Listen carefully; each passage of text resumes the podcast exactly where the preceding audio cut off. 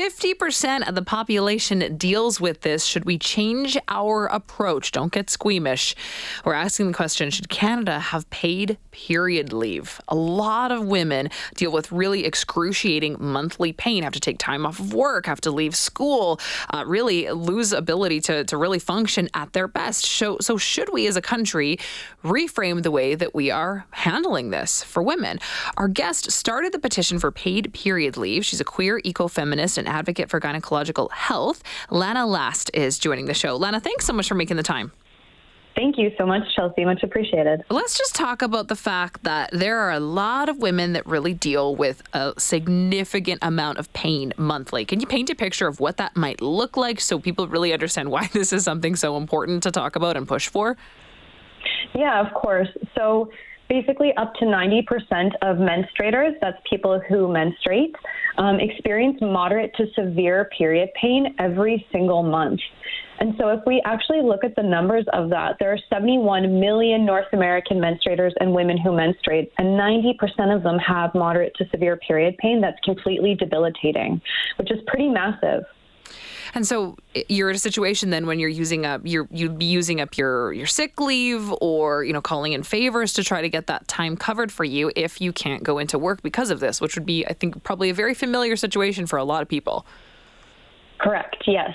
And so, how the petition, how we're framing the petition to work is um, with the government to have three to five days off per month for paid period leave. Now, other countries like Spain, Japan, Zambia have passed these laws and have practiced this for a long time. So, this is something we can actually learn from and do better here in Canada if that's something that we want to push for, which of course we do. Yeah, and I think there's still uh, there's still a um, you know a relatively large, I would say, amount of, of the audience that would say that this is kind of a taboo subject and don't feel comfortable even talking about this. So, how do you sort of fight that uphill battle? What pushback have you dealt with, or have you? Yeah, you've nailed it right on the head there. um, yeah, we've dealt with a lot of pushback, especially you know posting on places like Reddit, which are male pre- predominantly male um, places. We've gotten a lot of pushback with men saying like, "Oh, but what about my IBS? What about me? Like, if a woman takes time off or menstruator takes time off, then I deserve to have time as well." Um, and my response to that would be, you know, women's bodies are different. It would be the same as a protected leave, so something like maternity leave or bereavement leave. Um, that that this could be considered under. So unfortunately, we've had a lot of um, sexism and yeah. uh, rude comments about this. But what this has shown us, and I think everyone who's seen these comments, is that there is a huge lack of education on menstruation, and then even bigger on period pain.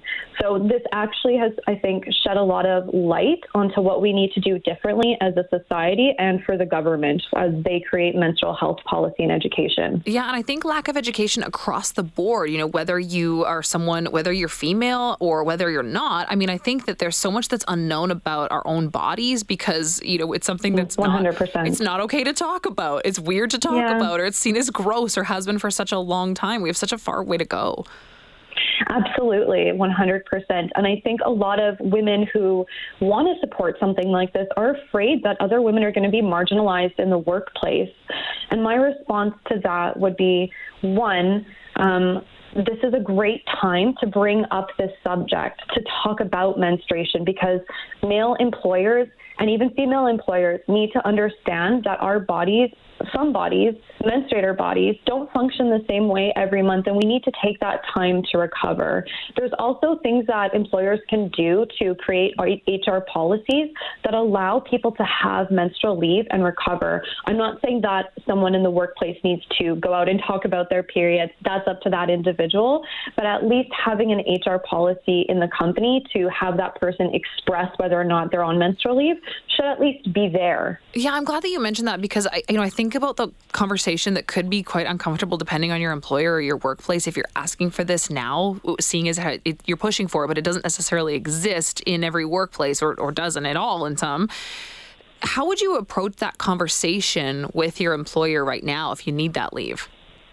Yeah, that's such a good question, Chelsea. I think I really think just being able to sit down with HR, depending on the company, of course, right? And having a safe space with a safe individual is super important because this can be really hard. This is a systemic problem where we've made periods and period pain a taboo subject. For, so for some menstruators, it's really difficult to talk about this. So having a safe space and a safe person with HR and an employer to bring this up, I think I honestly believe that if someone who doesn't experience this pain, they don't know what they don't know. So if you talk to them about the pain that you're suffering every month, let's say it's endometriosis, which is a very severe type of period pain um, that has a pathology to it if your employer doesn't know this and then you share your experience with them, nine times out of 10, they want you to be happy because then you're more productive at work. So sharing your experience in a way that's constructive, I think can be very helpful. I think we're also, and sorry, one more thing. We're also providing, edu- we're also providing um, education and resources around this too. We're just launching that in the next few weeks. So that should also help break the ice as well. I think that your work is just such, such great progress moving forward. I really hope that this is something that comes to fruition. Are you getting response from the government right now, or is it, what's the traction like? Yeah, that's an interesting question too. So we've been lucky enough to snag NDP leader um, MP Bonita Zarrillo as someone who signed off on this petition, and we've had support from Jenna Sudds, who's uh, now producing the menstrual health education across Canada. Um, but aside from that, it was a massive struggle to get MPs on board for a very long time. Now this topic is hot and sexy. I've been able to actually have more MPs in my court, female MPs, like totally supporting this. But before it wasn't such a popular issue because, again, like you had mentioned, period pain is not something that's talked about frequently, even if we experience it in our own bodies. So we're starting to get more support. We're halfway there with our petition, but as we release more resources, we're hoping not only that we'll fulfill the petition, which is 500 signatures, but also educate people. Where can people go if they want to sign it?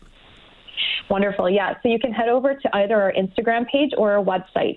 Our website also lays out different questions that talk about like the gender pain gap, which is a systemic problem that different women face when it comes to getting care, especially for period pain versus men.